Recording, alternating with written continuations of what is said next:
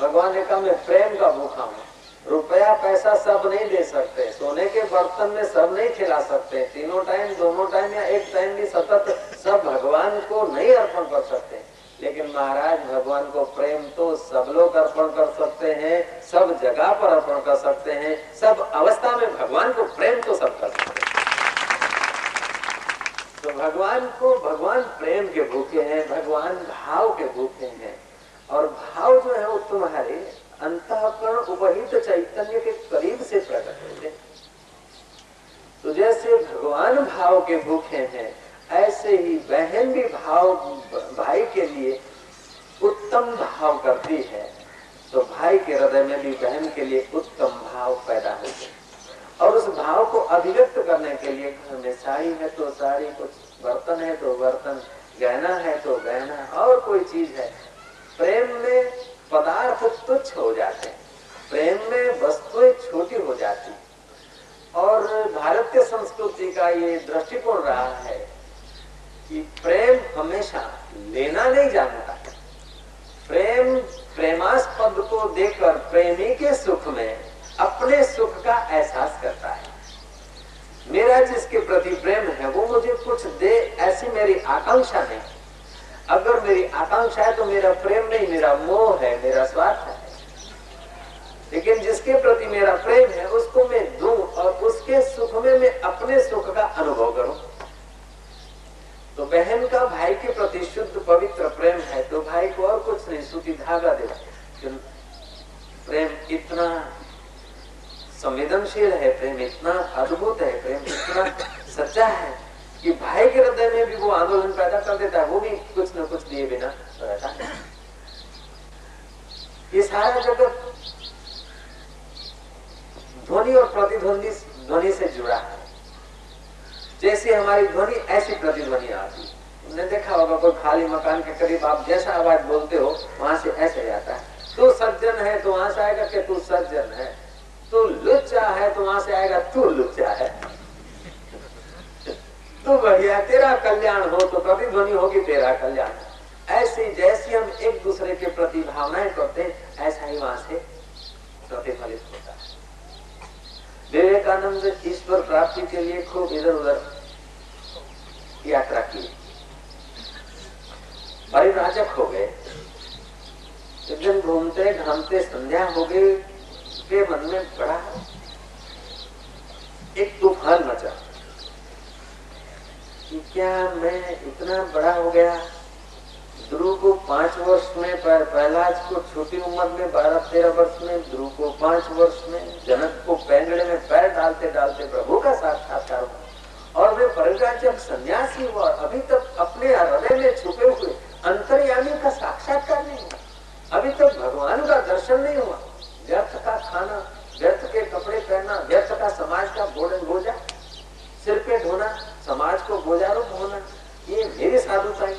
धिकार है मुझे साधु होने धिकार है मुझे जीने को। ईश्वर मेरे हृदय में और आज तक मैंने साक्षात्कार नहीं किया। ईश्वर मेरे साथ और आज तक उसकी मुलाकात नहीं की। अपने पर खूब ग्लानी आई।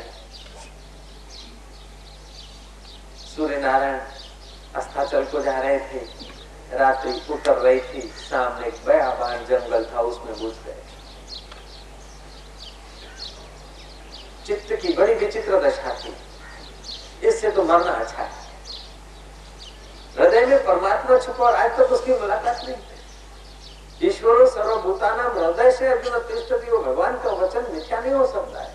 लेकिन हमारी तड़प नहीं, हमारी प्यास नहीं होती। हमको उत्कंठा नहीं। और ईश्वर के लिए उत्कंठा नहीं है तो वो संसार के लिए उत्कंठा भरेगा और संसार के जन्म मरण में पड़ेगा। संसार के जन्म मरण में जाना पड़े, उसके पहले हम इस शरीर को मार देते ये शरीर न रहे तो अच्छा है। ऐसा सोच के जंगल में गए। भूखे प्यासे तो थे। चलते गए, सामने से एक शेर आया। विवेकानंद के मन में हुआ कि ठीक किया प्रभु ने। शेर भूखा है। इसका पेट भर जाएगा। मैं तो भूखा हूँ, लेकिन मैं भूखा हूँ। मेरी भूख तो प्रभु प्राप्ति से मिटेगी। इस देह की भूख तो अन्न से मिटेगी, मेरा अन्न मेरे पास नहीं, लेकिन इसका अन्न तो इसके पास है। ये परितृप्त हो जाए तो कोई हरकत नहीं। क्योंकि इसमें भी तो मेरा प्रभु है।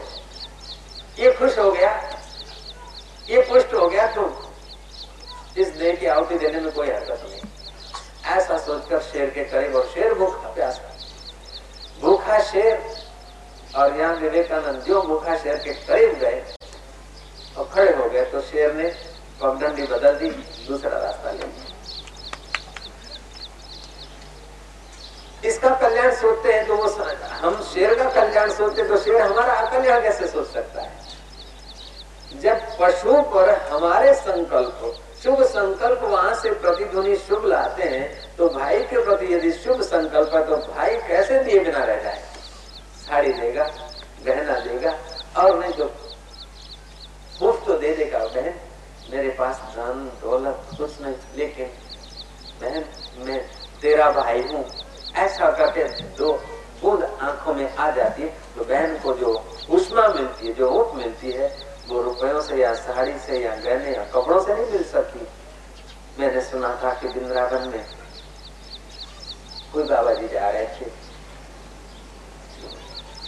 तो एक किसान कुछ काम कर रहा था। फूल माला बना रहा वो कन्हैया का प्यारा था। भगवान कृष्ण का भक्त था। साधु ने कहा, तुम क्या कर रहे हो? बोले, भगवान के लिए माला कर, माला बना रहा हूँ बोले, तुम कौन से भगवान को मानते हो? तो देहाती आदमी, बोले, भगवान कौन से भगवान को मानते हो? ये बात तो मैं नहीं जानता। हूँ मैं तो भगवान को मानता हूँ। बस भगवान हमारे हैं। लेकिन कौन से भगवान को? तुम्हारी अनन्य भक्ति है कि एकनिष्ठ भक्ति है कि व्यभिचारिणी भक्ति है? बोले, व्यभिचारिणी भक्ति और अनन्य भक्ति क्या होता है? मैं नहीं जानता।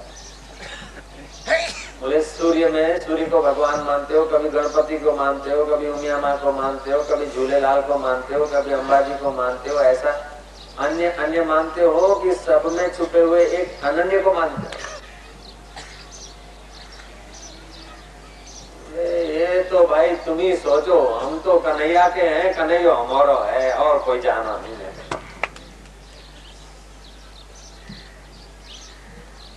हम प्रभु के हैं, प्रभु हमारा है।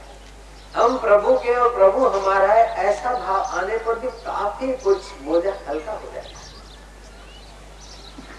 ऐसे ही मैं अकेली नहीं हूँ, क्योंकि आदमी अनेक छेड़ों से बंधा है, अनेक संबंधों से जुड़ा है एकल दुकल आदमी रह ही नहीं सकता रहना चाहे तो भी नहीं रह सकता और कभी रहा नहीं अकेला पैदा हुआ लेकिन पैदा होते ही किसी का बेटा हुआ किसी का पोता हुआ किसका भांजा हुआ किसका मामा हुआ किसी का काका हुआ जन्मजात संबंध हुए और जन्मजात संबंधों के बाद भावगत संबंध हुए भावगत संबंधों में अगर कर्तव्य परायणता नहीं है भावगत संबंधों में एक दूसरे के प्रति अगर सहानुभूति नहीं है तो भावगत संबंध भी व्यर्थ हो जाते हैं।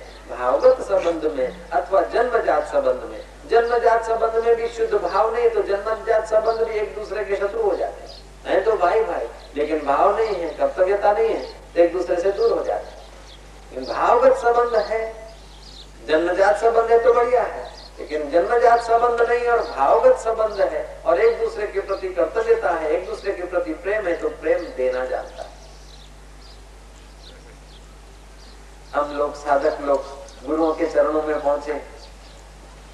गुरु जी को कुछ न कुछ फल फूल अर्पण करें। हम ये सोचे उसके पहले गुरु जी के हृदय में बहुत बहुत उठता है कि इनको ऐसा कोई फल दे, ऐसे कोई फूल दे कि इन, उनके फूलों की कभी मुरझान न हो। इन्हें ऐसा कोई फल दे कि जिस फल का कोई नाश न हो। गुरुओं के हृदय में ऐसा भाव पैदा होता है। हम अगर फूल और फल अथवा राखी देने का अथवा और कोई वस्तु देने का संकल्प करें ही अथवा उनको प्रणाम ही करने का संकल्प करें, उनका दर्शन के निमित्त किए जाए तो वे उनके हृदय में भी उठता है कि ये इधर का मेरे देह का दर्शन करने आते हैं, लेकिन देह जिस परमात्मा की सत्ता से चमकता है, वो विदेही परमात्मा उनके हृदय में है, उनको वास्तविक दर्शन, अद्भुत दर्शन कब हो जाएँगे? अपने आप के दर्शन कब हो जाएँगे? तो प्रेम में प्रतिध्वनि करने की शक्ति होती है तो प्रेम को प्रकट बाह्य साधन है।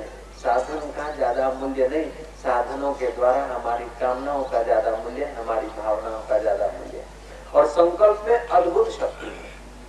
हम लोग संकल्प करते हैं, उस संकल्प में फिर हमारा सामर्थ्य, हमारी योग्यता और उचित, अनुचित का विवेक किए बिना अगर हम संकल्प करते हैं तो हमारे हाथ में निराशा लगती है। हमारे हाथ में अशांति लगती है। हमारे हाथ में नथिंग लगता है। हम व्यर्थ के संकल्प करते हैं, व्यर्थ की चेष्टा करते हैं, फिर व्यर्थ की वस्तुएँ एकत्रित कर देते हैं। मरने के बाद देखते कि अरे काम आयो